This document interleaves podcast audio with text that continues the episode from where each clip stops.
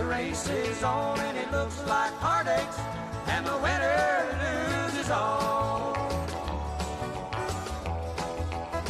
Hello and welcome to Baby Talk. This is our show for the two-year-old racing happening at Saratoga and Del Mar on Saturday, August twelfth. I'm your host, Peter Thomas Fornital, coming to you from my office now at the, the Little House on the East Side. Very happy to be sponsored for the show by our friends at Gainesway. And from Gainesway, we now bring in Ben Gowans. Ben, how are things?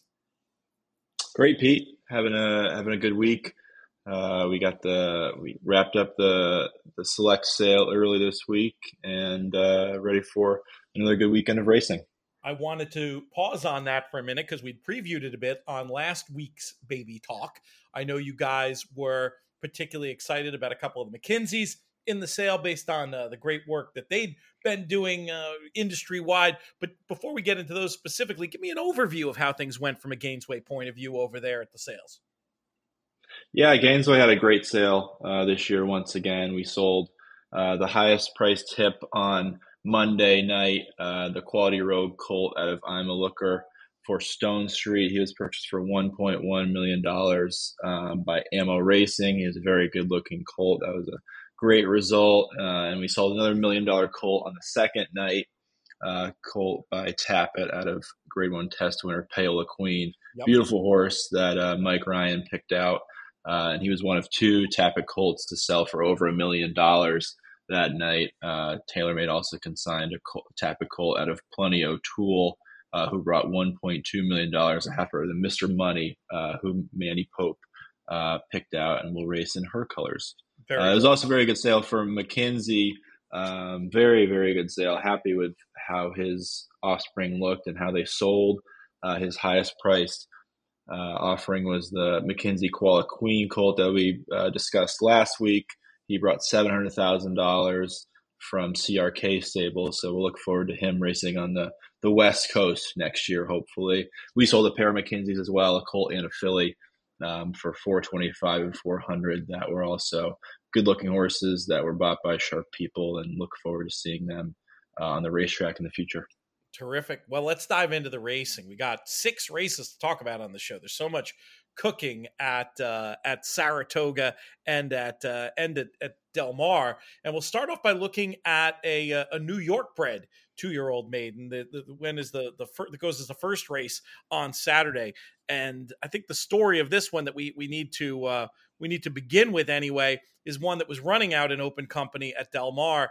This horse, uh, Tall Paul by Frosted, out of the Scat Daddy mare Ananda, goes in the colors of Mike Pegram for Bob Baffert. This one being a New York bred certainly makes sense to be uh, shipping across for the second start. Is there any beating this thing in this race?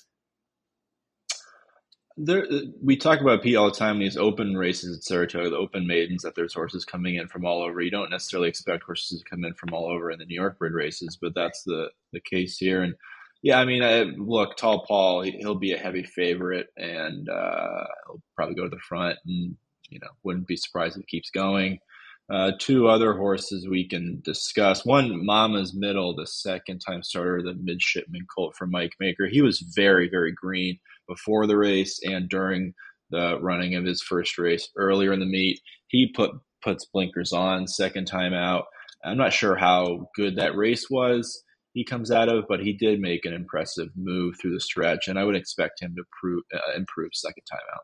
Was one of those sort of figuring things out along the way, not necessarily just a horse plugging along, passing tired horses, I thought. I was just – the other angle that I liked on on Tall Paul was that this is a dam whose progeny actually haven't – they've they've she's dropped winners, but they haven't won on debut. So I'm expecting this horse to come forward, Tall Paul, and if he does, the rest might be running for second. Did you mention there was another one you wanted to highlight in here? I just thought Larry Ravelli shipping the number seven Gucci Man and the son of Lauban. Uh, you know, Larry is very good with his two-year-olds, and and he ships this horse in from Hawthorne. So with the, at the very least, expect this horse to have speed, and maybe we'll, we'll get an indication of how live he is, um, judging by the tote board. That might be your trifecta right there. Let's move on to the back half of the early double on Saturday. We go to the grass and we're going five and a half on the turf for this one. We've got a field of nine signed on. Looks like the weather's going to be okay between now and then. I'll cross my fingers and my toes as I say that. And this is one that looks like it probably runs through Ocean Mermaid in form terms. This horse was very well thought of, bet to four to five in one of the in the Royal Palm fillies that they ran back in May thirteenth, the qualifier for Royal Ascot. The winner, Crimson Advocate, went on to Queen Mary Success. Uh, this one's been off from the races since then, but I would think on form, on figures, if there's been any development at all for Wesley Ward, this one's going to be tough. I had another idea of one to nominate maybe, but I figure we'll start with your thoughts on who I think is the most likely winner, Ocean Mermaid. Yeah, she actually ran really well, Pete, uh, in that race, running second at Crimson Advocate. They were well clear of the rest of the field. Uh, she showed good speed and would expect her to, to do the same on Saturday. Uh, she hasn't run in a little while. You know, she must have maybe had a little bit of a, a baby issue out of that race, but she's back up here. Wesley Enders are here. So I um, would expect her to run well. A first time starter that I had some interest in, in was Good Lord Lori uh, for George Weaver, the hard spun colt making his debut. He's out of a mare named Spinning Wheel, who is actually a, uh, quite a fast turf sprinter for Rusty Arnold. Uh, she's uh, the dam of a, a, a Nyquist colt who brought a lot of money to two-year-olds, so it didn't pan out. But this is the second foal out of the mare to make it to the races. And I would expect him to have some speed and be able to handle the turf. And I would not be surprised to see him run well. Love that cross there with the Danzig blood and the Smart Strike blood. Doesn't doesn't require much imagination to see that one getting off to a good start for George Weaver. The other one I was going to mention um, was the eight Glacial Power. Now, granted, this horse going out for a barn, the Cameo barn, that's been very, very cold um, in the main base at Monmouth and, and up here as well. But I just had a very big note from that debut run. And it's sort of that second start angle again. Astern, they do fine first out, but have a particularly strong record second time out. So just one I thought I might try to mix in there at a price. The eight runner, Ocean Mermaid, uh, the filly, very obvious in here. And I like your pedigree points on Good Lord Lori as well. That'll wrap the second race at Saratoga for us. Let's skip ahead to more two-year-old action in race number five, a race where we've got a field of eight set to go postward, going seven furlongs, which can be kind of interesting, especially in a spot where we have all these first-time starters. How do you how do you evaluate? How much do you uh, how do you change the way you look at a maiden race when we're going seven instead of uh, instead of shorter?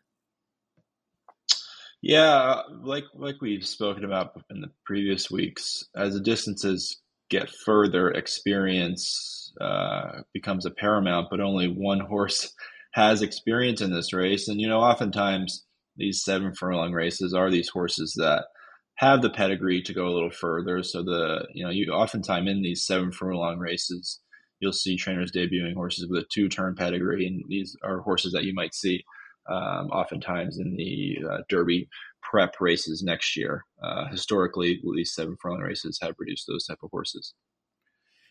Who does your eye go to in here? Can you make a case for the runner with experience? You could.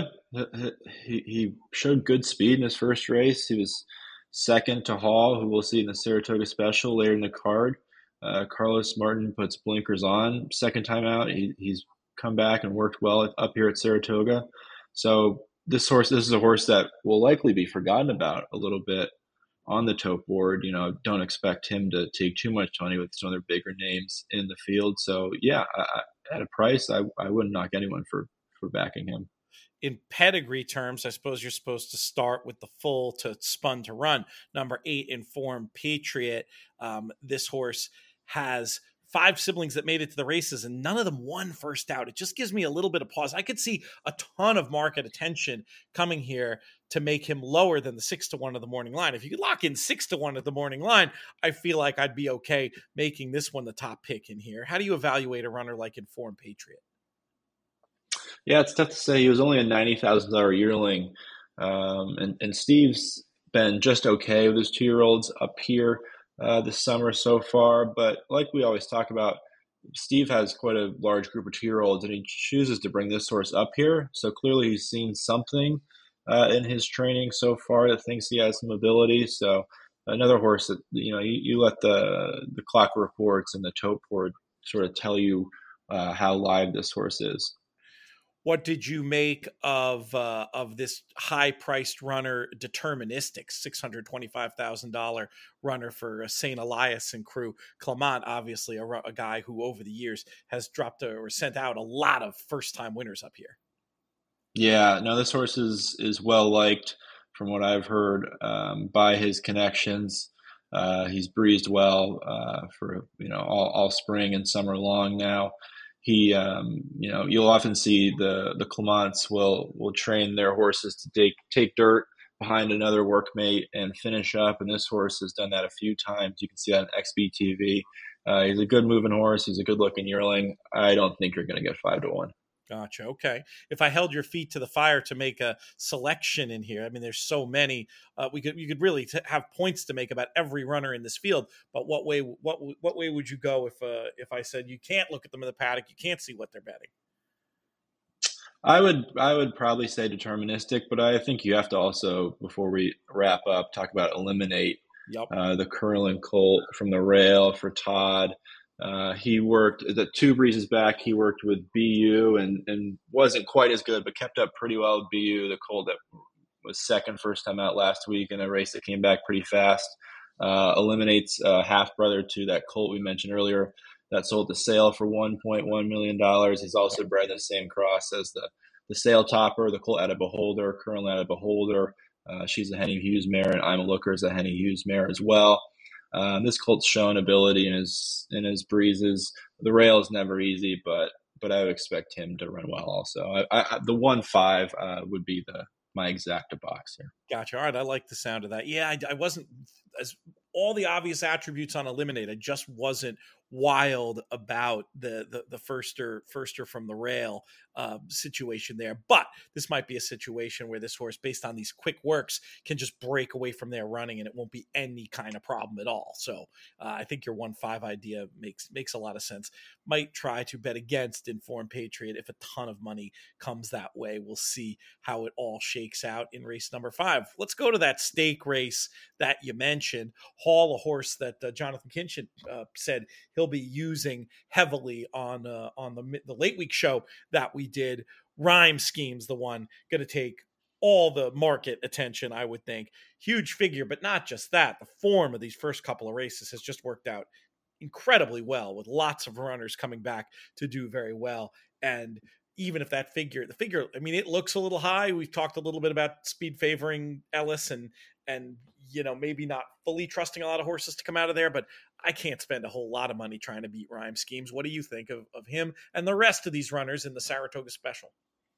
Yeah, I completely agree. You know, Norm put blinkers on second time out on this horse, and you don't see two-year-olds finish the way he did through the stretch. I mean, he was running through the wire, uh, putting more and more distance between him and the rest of the field. The number came back fast. He could seriously regress and still win, you would think. Um, but I'm not sure he will regress too much. I, I, this horse ran really well. I think he's just faster than these horses. Yeah, sounds about right to me. Anything you like for underneath or in the future? I thought Edified ran really well first time out, the son of Tapit. Um, he didn't get too much action at the windows, but uh, he showed speed and, and ran home well. Uh, we'll probably see him sit just off the pace again, and, and maybe – A uh, few horses will hit up front, and he can pick up the pieces a little bit. I like the sound of that. I like those angles in these kind of races where you can sometimes, you know, when everybody wants to go to the lead, find that horse you think is going to get that trip and then key them underneath, even if they're not fast enough to beat a horse like the favorite in there. Um, definitely have some possibilities to, uh, to, to get involved late. All right, let's go to Del Mar. And we're going to talk about the grade three Sorrento Stakes for these two-year-old fillies, seven thirty Eastern, the scheduled post time for this one. And Dua, who I got to see in person out there, will be making her return to the races. I thought she faced a really serious rival in the form of uh, Benedetta in this spot. Looks to be working well following that debut. And seemed like the form of that first race working out okay.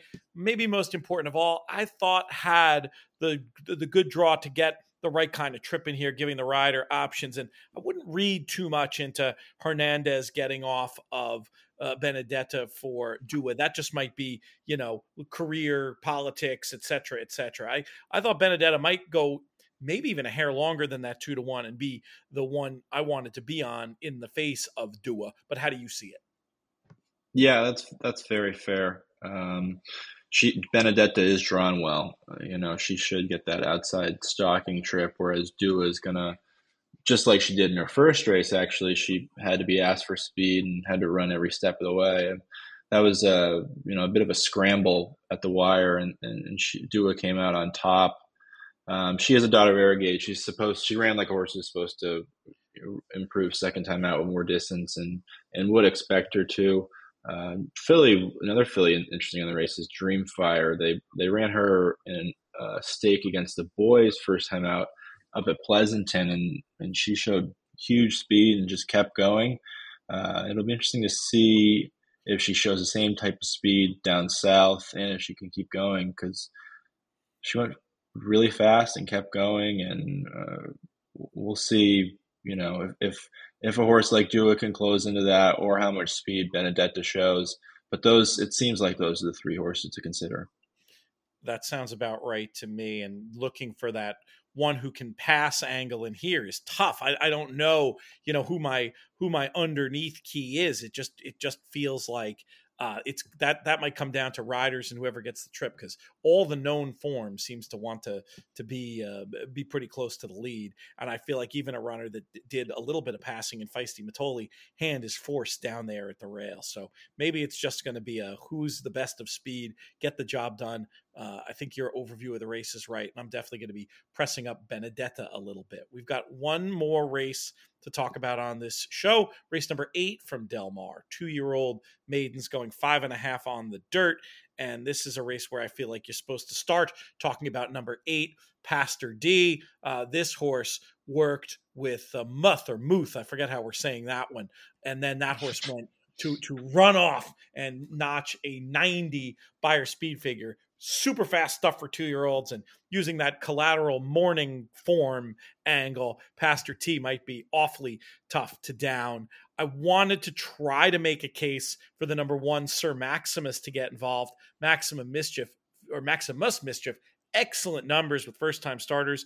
Good-looking work tab for this Virginia bred, but this is a dam who's produced winners. But again, that same thing we talked about before. oh for eight first time out, then breaking from the rail against some serious competition. Might want to watch one in the end from Sir Maximus, but uh, curious to see if you can see beyond Pastor T in this spot.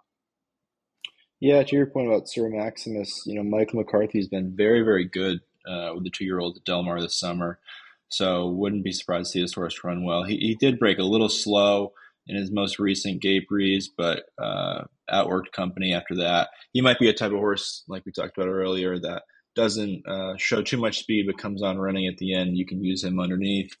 Um, yeah, Pastor T looks like the real deal in the morning. He's drawn well. Uh, I would expect him to show all sorts of speed, and, and he will very be very likely be very tough to beat.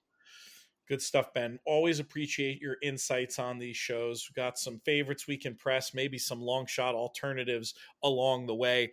You, there's probably more good stuff Sunday. I haven't even looked at Sunday yet, but there's so much stuff cooking. I say we we come back next week and we look at the, at some of the, the Saturday and Sunday racing. And hey, I'm not averse to, we've got to bring in some some Ellis and some Woodbine and some, some Monmouth where appropriate. But boy, this weekend with all the interesting stuff at Saratoga and Del Mar, I say we just keep it simple. But appreciate you, and we'll have you back on again soon. Thanks, Pete. Good luck to everyone this weekend. Appreciate Ben's contributions. We really appreciate our sponsors and friends over at Gainesway on the heels of that uh, terrific sale for them. For Ben and Gainesway, I'm Peter Thomas Fornital. May the hammer drop your way.